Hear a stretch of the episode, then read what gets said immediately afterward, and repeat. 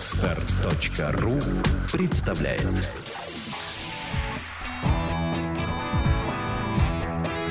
Александра и Андрей Капецки в лучшем психологическом подкасте «Психология, мифы и реальность». Здравствуйте, дорогие друзья! Здравствуйте. Сегодня у нас очередной Блиц. Вопросов много, поэтому не будем вас задерживать и сразу начнем. Давай. Почему некоторые мои знакомые любят ужастики? С чем это может быть связано? Что это может о них рассказать? Это вообще нормально? Нормальным мы называем то, к чему мы привыкли. Если человеку нравится, то для него это нормально. Но часто люди испытывают удовольствие от э, всплеска адреналина из разряда «ага, другие боятся, а мне не страшно». Чувство некоторого превосходства. Некоторым нравится щекотать себе нервы. Отсюда и любовь к ужастикам. Собственно, глядя на своих близких и знакомых, о ком идет речь, вы найдете ответ. А что о них можешь сказать? Это, Я это- уже все то сказала. есть это нормально? Да, я уже все Мгм. сказала, что нормальным называется то, к чему мы привыкли. В Японии одно нормально, в России другое, в Соединенных Штатах третье. Это не отклонение от нормы. Нет. Я веду занятия по танцам. Я третий руководитель у них. Не считаюсь за руководителя. Возраст девочек 15-16 лет. В коллективе есть три звезды, которые игнорируют мои просьбы и указания по поводу постановки танцев. Ни во что не ставят. Что делать в этой ситуации? Как найти общий язык с ними? Здесь, я думаю, нужна поддержка более авторитетных руководителей, потому что без их помощи вы можете не справиться. И вообще хочу напомнить, что любое поведение окружающих – это реакция на нас. Отсюда надо задуматься над тем, что в вашем поведении не так. Почему вы воспринимаетесь как слабое звено? Возможно, прошлый руководитель был убран насильно, и эта обида на эти действия проявляется. Как вариант. Не стоит нам гадать на кофейной гуще. В любом случае нужно понять, в чем ошибка в своем поведении, устранить ее. И нужна помощь более авторитетных руководителей, которые приструнят эти три звезды. Ну а общий язык вы найдете только через терпение и спокойствие. Однозначно. Я знаю, что некрасивая, глупа. Что ждет меня в жизни? Не знаю. Мне сейчас так трудно, так больно в плане взаимоотношений с людьми. Не знаю, что я изменю этими строками. Ровным счетом ничего. Тяжело держать в себе то, что разрывает тебя изнутри. Человек написал сообщение в состоянии тяжелого невроза. И это даже не вопрос, а крик души. Этими строками можно изменить что-либо только в том случае, когда человек, во-первых, усомнится в глупости, во-вторых, в своей некрасивости. Потому что красота – это дело вкуса. И чтобы чувствовать себя уверенно, внешний облик достаточно поддерживать опрятностью и уходом. Тут дело не в строении лица или формы тела. Что касается глупости, то глупый человек, наверное, и не способен понять, что он дурак. Мы уже с тобой говорили, глупость как смерть, это популярный а, мем в интернете. Всем вокруг плохо, один ты э, не в курсе. Так что по поводу глупости я уже считаю, что человек должен усомниться. Красота решается уходом, вот и все. Что делать, если моя подруга часто шутит про смерть? С чем это может быть связано? Как я могу ей помочь? делать надо ничего. Связано это может быть с тем, что ей причиняет беспокойство мысли о смерти. Чем помочь? Поговорить с ней об этом. Чем вызваны такие частые шутки? Вот и все. Какие женские качества притягивают мужчин? Ну, это вопрос к тебе, Капецкий. А почему ко мне? Ну, давай начнем с тебя. Хорошо. Ну, у меня на первом месте стоит ум. Так. Интеллект возбуждает. Интеллект возбуждает. На втором месте стоит подход к семье. То есть то, что человек декларирует, и то, что делает. На третьем месте стоит красота, в моем понимании. Как я ее понимаю. Ну и там дальше по пунктам уже отношение к себе, отношение к детям, отношение к мужу. Это все уже может быть перемешано, не столь, не столь важно. То есть первые три, если совпали, для меня человек, э, в общем, считаю я красивым. Но здесь очень обобщенный вопрос. Очень общий Да. для мужчин. Вот если не лично о тебе говорить. Я думаю, что, конечно, мужчины, э, большинство ценят в первую очередь красоту женщины внешнюю. Это и ухоженность, и одежда, и внешние какие-то проявления в виде форм женских, и то, как она накрашена, и то, какая у нее прическа. То есть это внешнее проявление. Но я уверяю, вот уверяю, что любой мужчина после общения делает вывод, глупа женщина или умна. Если глупа, ее используют. Если она умна, с ней дружат. А в жены кого берут? А в жены берут в зависимости от цели человека. Здесь пойми, что я не могу отвечать за всех мужчин, так как у всех мужчин разный подход к тому, кого вот, он хочет иметь возле себя. Вот именно поэтому я и спросила тебя, чтобы автор вопроса услышал ответ. Нельзя так э, грубо обобщать всех мужчин потому что у каждого мужчины свои потребности. Кому-то нужна э, длинноногая брюнетка с большой грудью для престижу, а кому-то нужна э, работящая, послушная и тоже не очень умная для того, чтобы вести хозяйство. У а третьему своя... нужна очень умная, чтобы руководила. Да, чтобы решала за него, все проблемы. да, как ему жить дальше. Вот. Поэтому э, ориентироваться нужно э, в любом случае, я думаю, на какие-то общечеловеческие ценности. В любом случае, умно, глупая, красивая или нет. И я думаю, что для каждого мужчины в целом важны какие-то человеческие добродетели. Трудолюбивая, опрятная, честная, да, добрая. Я думаю, что это важно всем. Женственно. Опять же. Добрый день. Благодаря вашим подкастам познакомилась с книгой «Восхождение к индивидуальности» Юрия Орлова – Подскажите, пожалуйста, какую еще литературу по саногенному мышлению вы можете порекомендовать? Также буду очень благодарен за рекомендацию книг по психологии и философии схожих направлений. О схожих направлениях ничего не слышала. Поэтому я думаю, что Орлову можно рассмотреть из, школы саногенного мышления как абсолютно оригинальный подход. Соответственно, э, на этом как бы список литературы по схожим направлениям психологии и философии исчерпывается самим Орловым. Это первое.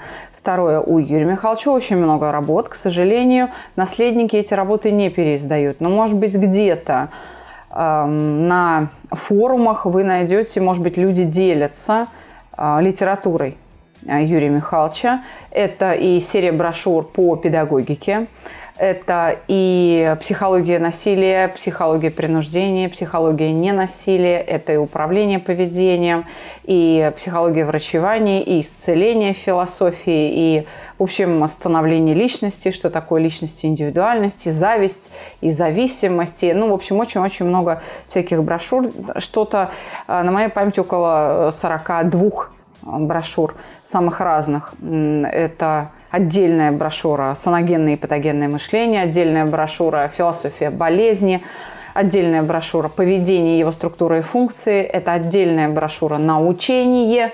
В общем-то, их много. Это целая серия работ. Я думаю, что нужно кинуть клич. Может быть, кто-то где-то выложит э, сканы или э, какие-то зазипованные доковые файлы. Я тебе могу сказать, что не философские, о стиле мышления предлагаю вам ознакомиться с кодом речи академика Биркина и концептуальное мышление профессора Теслинова. Да, это сходные направления, но просто несколько в своих областях, но достойные вашего внимания. Код речи и это отдельная брошюра монография Биркина. Есть более популярная книга, она называется «Природа речи». Ну и, конечно, целая серия брошюр по концептуальному мышлению – под авторством Спартака Никанорова, э, его учеников, того же профессора Теслинова Андрея Георгиевича. Ищите. Все это есть в Москве, в книжных магазинах. Меня ненавидят в семье. Вдруг что, мама выгоняет к бабушке. Бабушка звонит маме, а так говорит все по-другому. И я вечно крайний. Сестра скользкая. Поддержки вообще нету никакой. Как быть? Ребенок запутался. Как быть? Прояснять для себя ситуацию – потому что совершенно очевидно, что все не так, как э, она написала.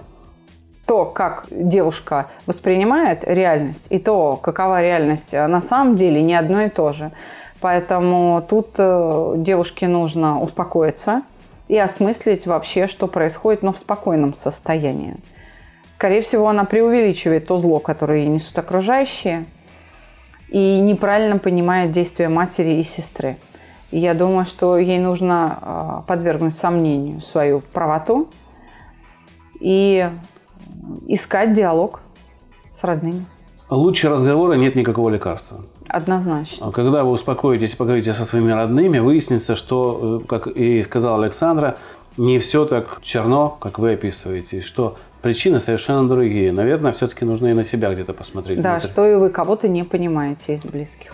Вы слушаете подкаст «Психология. Мифы и реальность». Телефон проекта «Плюс 7 495 2013 511». Звоните. Консультации бесплатные. Здравствуйте. Как я поняла из ваших подкастов, угошение и научение – это противоположные методы создания устойчивых психологических навыков, которые формируют реакцию на раздражитель. Это очень грубо. Угошение и научение – это два разных процесса, биологически значимых в организме человека, которые проходят под руководством центральной нервной системы. И научение – это такое явление, благодаря которому в организме возникают формы поведения, которых до их возникновения в опыте организма не было. А угошение – это исчезновение уже готовых форм поведения. Были, были, нету, угасли. Поэтому здесь э, надо говорить не о методах формирования устойчивого какого-то навыка – Э, с помощью угошения и научения, а о просто разных процессах, протекающих э, под управлением центральной нервной системы. Вот я бы так сказала. Ну, Научение есть... формирует навыки, угошение их убирает. Ты сказала то, что я хотел Два добавить. разнонаправленных процесса. Угу. Почему люди становятся перфекционистами? Как его сделать в меру? Отказаться от стремления к идеалу. Собственно, и все. Стремление к идеалу – это, конечно, хорошо. Но когда мы стремимся к идеалу всегда и во всем, мы невротизируем себя и окружающих. Почему не умею общаться так, чтобы не было такого огромного количества эмоционального сопровождения? Всегда так стыдно. Как научиться спокойности и меньше эмоциональности в общении? Муж тоже не любит, когда эмоции захлестывают. Но этого никто не любит, когда эмоции захлестывают. Почему вы так эмоционируете? Потому что вы так научились. Такова ваша жизненная философия, что она постоянно приводит вас к выработке чрезмерно ярких переживаний. Поэтому что делать? Осваивать новый способ восприятия мира. Менять в целом свою жизненную философию, тогда вы перестанете переживать по пустякам и фонтанировать эмоциями. Это путь не быстрый. И именно для решения такой проблемы и были созданы технологии проекта «Чувство покоя». То есть, если мы вам сейчас скажем, что делать, вы не сможете это сделать. Поэтому в надежде получить здесь легкий, быстрый, доступный совет, мы вам вынуждены отказать. Приходите на курсы и учитесь. Это не просто так. Это не получится. Сел на коня и поскакал. И стал мыслить здраво и перестал эмоционировать. Волшебной таблетки у проекта нет. У проекта есть технологии, которые нужно освоить, поработать, тогда это будет как-то изменено. Либо искать другой способ, отличный от нашего, но это все равно придется работать. Я хочу сказать, что такого способа нет. Наш пока самый короткий. Да, наш короткий, но люди должны попробовать что-то, пускай попробуют. Хорошо. Здравствуйте. Как избавиться от навязчивых мыслей? Навязчивые мысли – это дело непростое. Это вопрос звучит коротко, а ответ на него будет очень долгий. Мысли, повторяющиеся, которые принудительно включаются в ответ на ситуацию или на какие-то сигналы внутренней среды, среды организма, это сложнейшая задача психотерапии. У нас для этого разработан специальный курс. Поэтому, опять же, простого ответа, вот сделай раз, сделай два, и ты избавишься от навязчивых мыслей, вы здесь не услышите. И в этом правда состоит. Если вы куда-то придете и вам скажут, ой, да, подумаешь, ерунда какая, вот сделай то-то и то-то, быстро, сам. Вас просто обманут. Не поддавайтесь. Этому надо учиться. Навязчивые мысли – это сложно организованная деятельность психики внутри организма, и ее нужно разбирать на составляющие. Мы это делаем в течение 12 уроков на программе для зависимых. Вот моя подруга хочет любви от парня. Чем я могу ей конкретно помочь? Может, ей не хватает вообще любви как таковой, а именно дружеской ласки и поддержки? Она мне пишет, почему другие встретили любовь, а я, который тысячу лет томится от ее отсутствия, нет. Как это может быть связано с ее детством? Да, я, я понимаю. Я, да, я прошу прощения у слушателей за свой за, за кадровый смех. Но на самом деле, а, когда ты знаешь, э, как в жизни развивается любовь, как, по каким ну, законам она строится, такие вопросы, они просто в голове не возникают. Совершенно верно. Ну, собственно, ваша подруга может и дальше сидеть, ждать и томиться в ожидании, и вы ей ничем помочь не сможете. А для того, чтобы сказать, как это связано с ее детством, нужно знать ее детство. То есть нужна сама ваша подруга для диалога. Хотя, а, скажем так, все, все, все, что я слышу, это проблема ленивого ума.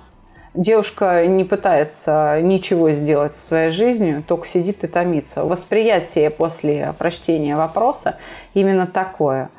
Вы же ей не мама, вы свою голову ей не представите. И не пытаетесь решать за других людей те задачи, которые они должны решать сами. Потому что можете стать виноватой и рассориться со своей подругой. Дело не в этом. Вы же не можете переваривать пищу за другого человека. Но это будет неэффективно, но можно. Нет, нельзя. Это вы переварите, и вы же и съедите. Вы не можете поделиться содержимым желудка. Также вы и не можете поделиться, знаете, жизненной философией настолько, чтобы на человека вдруг нежданно свалилась любовь. Эту жизненную задачу ей придется решать самой. И так что не надо с больной головы на здоровую, поэтому лучшая помощь в данном случае – это отказываться помогать. Фраза «почему другие встретили любовь, а я, которую тысячу лет томится, ее, от ее отсутствия нет» говорит о том, что человек не прикладывает никаких усилий к поиску своей любви, а сидит на пятой точке и просто ждет. Вот от этого и нужно избавиться. Не делая никаких действий, чтобы эта любовь появилась, нужно пойти хотя бы, как э, в одном анекдоте, иди купи лотерейный билет, чтобы выиграть. Да, хотя бы. Хотя бы, да. Почему я не выигрываю, боженька? Так ты билет-то лотерейный купи. На 20 лет старше и женатики заглядываются, малолетки не интересуют, свой возраст игнорит, либо не воспринимает всерьез. Что не так-то? Ну, видимо, очень много чего не так. Э, видимо, женщина не олицетворяет собой э, ту э, прекрасную леди, с которой хочется э, строить серьезные отношения. В ее поведении совершенно очевидно видны признаки, что с ней серьезные отношения построить нельзя. Вот и все. Поэтому заглядываются женатики. Я думаю, что она застряла в юношеском возрасте. И вот воспроизводит, будучи на 20 лет старше вас, воспроизводит поведение подростка. То есть это не сформировавшееся поведение или застывшее поведение. Вот оно как застыло в 10 классе, она так себя и ведет. А что не так? Да, все не так. Ну, развития. Развития нет. нет у человека, поэтому этого человека просто надо развивать беседовать с ним, показывать на нелепости в ее поведении, на том, что она уже обладает неким возрастом и опытом, и ей бы ну, надо создавать семью. Поэтому разговаривайте с ней. Привет, я девушка 16 лет, за которой мне признались в любви два раза в садике. Скорее, невнимательная. Как в тонкостях понять, что я нравлюсь парню? Для меня очень важно услышать ответ профессионалов в знании психологии человека. Заранее спасибо за ваш добрый труд во благо. Ну, Пожалуйста. Да, пожалуйста. Чем приятно, что нас оценили. На самом деле нужно вообще задуматься над тем, что есть любовь. Тогда подобного рода вопросы и сомнения возникать не будут. И, конечно, нужно просто общаться с людьми. Девушка очень проницательна, она самокритична, она определила, что она невнимательна. Поэтому как только она станет внимательна к переживаниям а, мужчин, окружающих ее, она научится различать интерес э, или просто манипуляции. То есть она научится это различать. Но я хотела бы, чтобы ты, Андрей, пару комментариев дал. Я думаю, что стоит обратить внимание на своих друзей и подруг. Они, будучи не находясь в каком-то переживании, более четко видят отношения вас с кем-то и могут сигнализировать о том, что, слушай, он за тобой ухаживает. Иногда этим э, советам или высказыванию друзей стоит довериться. Именно. Здравствуйте. Как избавиться от интернет-зависимости? Прийти к нам. Да. Ну, на Самостоятельно это сделать очень На сегодняшний сложно. э, день э, технологии, которая может вас избавить амбулаторно, не существует. Кроме как на Кроме как у «Чувство нас, да. покоя». Поэтому, кроме прихода к нам, не можем ничего посоветовать. В общем, ответ будет такой. Как избавиться от интернет-зависимости? Обратиться за помощью к профессионалам, которые профессионально занимаются зависимостью. Это непростая задача. Друзья, я думаю, что Александр сейчас вам расскажет шаги, которые мы предпринимаем на проекте, чтобы эту зависимость снять, чтобы вы поняли, что это не так просто, как кажется на первый взгляд. Вот скажи нам, Александр, какие у нас этапы Первое это довольно обширное тестирование несколькими способами для того, чтобы вскрыть силу зависимости и ее пусковые механизмы. То есть определить, при каких условиях запускается вот это зависимое поведение. Это тест на облик зависимости. Дальше нужна серия процедур, которые угошают, то есть останавливают желание пользоваться интернетом, но у каждого же интернет-зависимость своя. Кто-то в танчики э, рубится, да, кто-то э, в покер играет, э, кто-то порно-сайты смотрит. И опять же, очень э, разнообразные пусковые механизмы. Но в любом случае желание будет связано с этими образами, которые я только что перечислила. Значит, действие этих образов, возбуждающих желание, памяти и в уме нужно устранить. Это серия процедур угошения. И только после этого можно работать, уже перестраивая каждый фрагмент поведения в каждой пусковой ситуации, э, меняя зависимое поведение на э, независимое, на свободное при условии, что вот эта тяга пользования интернетом, желание устранено. Вот так вот, не все так просто, как кажется на первый взгляд. И если вам кто-то скажет, что это очень просто, или скажет, что это невозможно, ни тому, ни другому не верьте. Все возможно. Здравствуйте, я очень расстраиваюсь, когда со мной обращаются не так, как я считаю правильным. После этого я сильно расстраиваюсь и начинаю испытывать чувство брезгливости по отношению к себе. Даже иногда хочется наносить себе травмы. Что со мной происходит? Невроз обиды, вы очень обидчивы. Все, что не по-вашему и вызывает, как вы это называли, расстройство, это переживание обиды. Значит, нужно убрать невроз обиды. Милости просим опять же к нам на проект.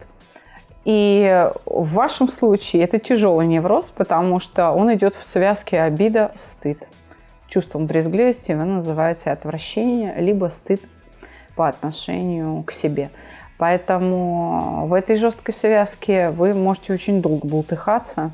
Отсюда и такая агрессия против себя, и желание наносить себе травмы. Я думаю, что здесь уже пора бегом-бегом бежать за профессиональной помощью. Друзья, чтобы вы понимали, мы отвечаем вот так на такие вопросы не потому, что каждый второй должен прийти к нам на курс. У нас есть очень много подкастов. Авторы писем нам пишут, что справились с проблемой, просто прослушав наш разбор и поняв, куда двигаться дальше. Для кого-то наши подкасты служат такой путеводной нитью, чтобы разобраться со своими проблемами. Но если мы видим, что это решить без нашей помощи нельзя, мы четко говорим сразу, что вот это решается только у нас. Вы не сможете сами решить, так как находитесь в таком состоянии, в котором неадекватно себя оцениваете. Вы слушаете подкаст «Психология. Мифы и реальность». Телефон проекта «Плюс 7 495 2013 511». Звоните. Консультации бесплатные. Здравствуйте, у меня косоглазие, и я не смотрю людям в глаза, так как боюсь, что это неэстетично выглядит. Конечно же, все пошло из детства, когда на меня странно отреагировали, а теперь боюсь получить эту же реакцию окружающих на мое косоглазие. Добрый человек, помоги избавиться от комплекса, принять себя.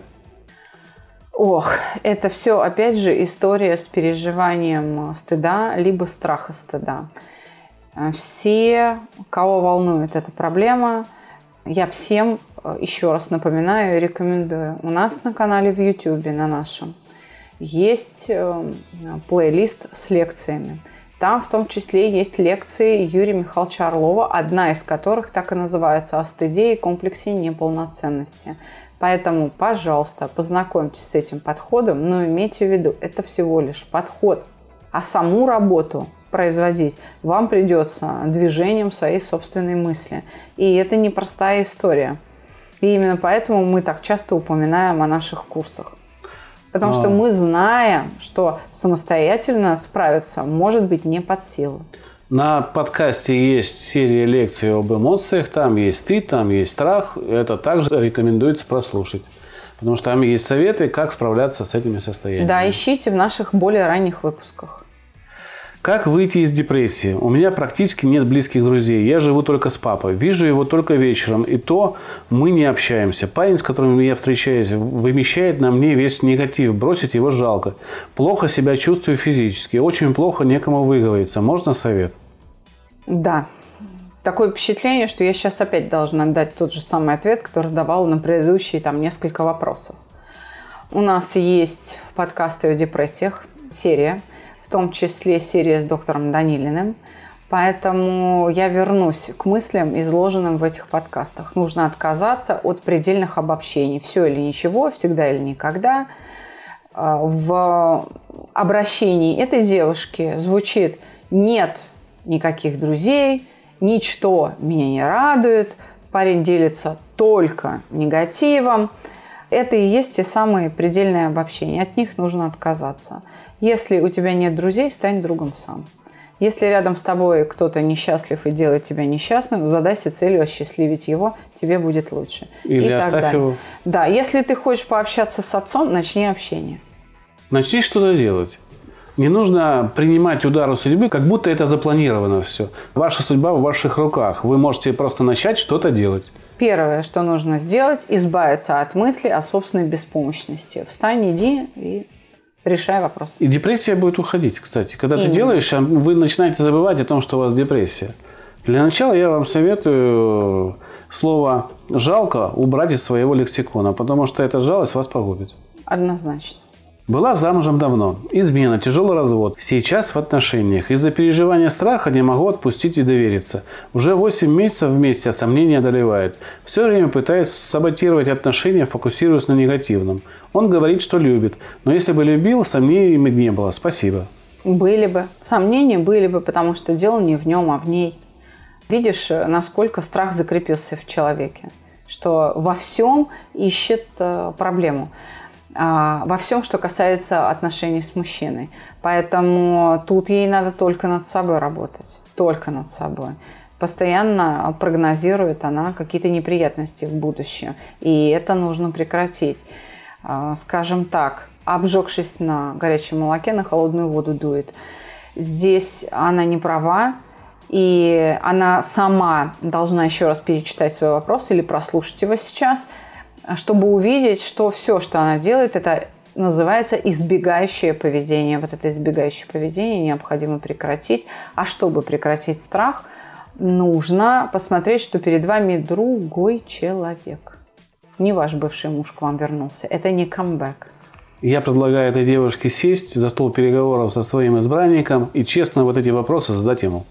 Именно. И я думаю, большинство из них рассосется, как белый туман утром, и ничего не останется. Ваши сомнения рассеются. Не бойтесь, ваш парень, если любит, он будет рядом с вами. А если не любит, то это проверка на вшивость. Вы убьете двух зайцев. Узнаете, любит, И не будете терять и не будете время. терять время. Очень все просто. В 15 лет возможна настоящая любовь к противоположному полу? Или это привязанность, влюбленность? Как различить эти чувства? Еще как возможно. Очень даже возможно. У меня была влюбленность в 10 лет, Да. потом сильная. Причем э, любви, как мы знаем, все Всегда. возрасты покорны. И вот те грани, которые перечислены, привязанность, влюбленность, это по сути э, индикаторы одного и того же состояния, только с разными оттенками, может быть, проявляющиеся по-разному в разных формах поведения, но по большому счету речь идет об одном и том же явлении, о любви как таковой. Поэтому нужно познакомиться с тем, что есть любовь, начать думать над этим. В своей книжке «100 вопросов о любви» я посвятила этому целую главу. Ну а пока предлагаю воспользоваться тем определением, которое дал любви великий математик Лейбниц. Любовь – это способность находить в счастье другого человека свое собственное счастье. Я могу вам немножечко так направление дать. Если на первом месте у вас стоит желание делать человека счастливым, быть рядом с ним просто так, а потом идут сексуальные какие-то фантазии, то это, скорее всего, любовь. Если же у вас на первом месте стоит сексуальные предпочтения или сексуальные желания, и дальше вас ничего не интересует, то это даже не привязанность, это просто сексуальное желание. И это не является любовью, это просто такое юношеское желание, может ну, быть, это, попробовать. в принципе, нормальное желание Да, здорового организма, да. но оно не любовь. Но это не любовь, точно. Поэтому просто ориентируйтесь по этим двум а, вот, глубоким вишкам. Как избавиться от страха публичных выступлений и обрести уверенность в себе? Ну, во-первых, начать выступать публично. А это страшно. Как начать выступать публично? Часто мы преодолеваем свой страх, просто попробовав что-то. И выясняется, что это совсем не так страшно. Двумя, по большому счету, действиями решается эта проблема. Повышением уверенности в себе и накоплением опыта. Когда вы научитесь готовиться к выступлению, когда вы свободно владеете материалом, и вам не хватает только уверенности в себе, значит, работайте над уверенностью в себе. Когда вы уверены в себе, но ни черта не знаете материал, вы тоже будете бояться выступать публично. Поэтому обязательно нужен опыт, обязательно нужны знания и уверенность в себе. В целом, а не только в публичных выступлениях. У нас на подкасте есть ряд подкастов, посвященных публичным выступлениям. Руководитель школы слова Екатерина Новожилова этим профессионально занимается. Найдите в интернете нашего партнера «Школа слова», тренер Екатерина Новожилова. Обратитесь к ней за помощью. Кстати, у нее на сайте много полезных а, видео по теме. И это поможет. А к нам можно прийти и За отработать в себе. Да. да, стыд, мы поможем. Но без работы над собой это не произойдет. В любом случае вам придется где-то работать. Потому Да, что это случае, обретаемый навык. Это навык. Либо вам придется много выступать и не бояться, либо вам придется идти учиться выступать. Чтобы потом много выступать. И потом прийти к нам и научиться не бояться. И опять много выступать. То есть э, три варианта развития событий. Ну и последний вопрос на сегодня. Что сильнее всего закаляет характер? Это очень общий вопрос, ответить на него сложно, но я скажу так. Конечно, сама жизнь. Сама жизнь. Пережитые нами ситуации и связанные с ними переживания. Лучше всего закаляют характер. По большому счету, если ответить очень коротко, то лучше всего закаляет характер сложности. Наши собственные ошибки, совершенные нами, за которые мы и только мы в полной мере несем ответственность. Вот это и закаляет характер. А, Не зря когда-то один писатель написал роман «Как закалялась сталь». Под сталью он имел как раз характер. И в этой книге, в общем-то, хорошо описано, какие трудности человек прошел, чтобы его характер стал стальным, то есть железным. Крепким. Но мы вам желаем как можно меньше трудностей, но при этом закаленного характера. Пускай ваш характер закаляется на маленьких проблемах, а большие вас обходят стороной. До новых встреч! До свидания.